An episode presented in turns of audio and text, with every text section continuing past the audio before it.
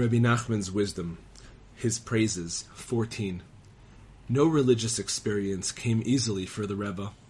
Whenever he served God, he experienced every possible hardship. For example, he found it very difficult to sit alone in a special room for several hours, devoting himself to God. At first, this was next to impossible for him. But instead of giving up, he forced himself, overcoming his basic nature by spending many hours meditating in his special room. The same was true of his daily religious obligations. They burdened him like a heavy yoke, and he often felt that they would crush him.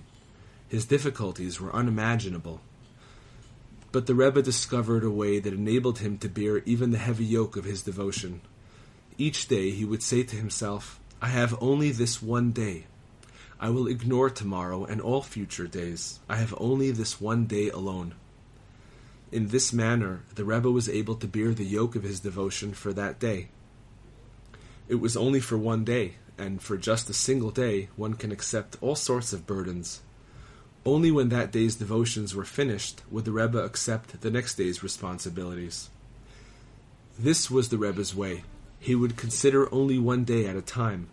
In this manner, he was able to bear an extremely heavy yoke of devotion, a burden he could not otherwise endure at all. For the Rebbe served God with all sorts of devotions requiring great exertion and effort.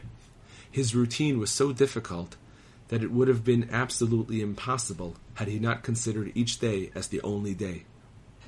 15. The Rebbe used to make frequent use of vows. He would plan out an order of devotion for each day, and often at the beginning of the day, make a vow to fulfill it. Then, because of the vow, he would be obliged to complete his plan regardless of how difficult it was. This was a frequent practice. The Rebbe made use of all sorts of safeguards to keep him from particular temptations or bad traits. Among his many devices was his use of vows. Often he would make an inviolable oath, holding a sacred object in his hand just to strengthen his resolve and keep him from something he wished to avoid.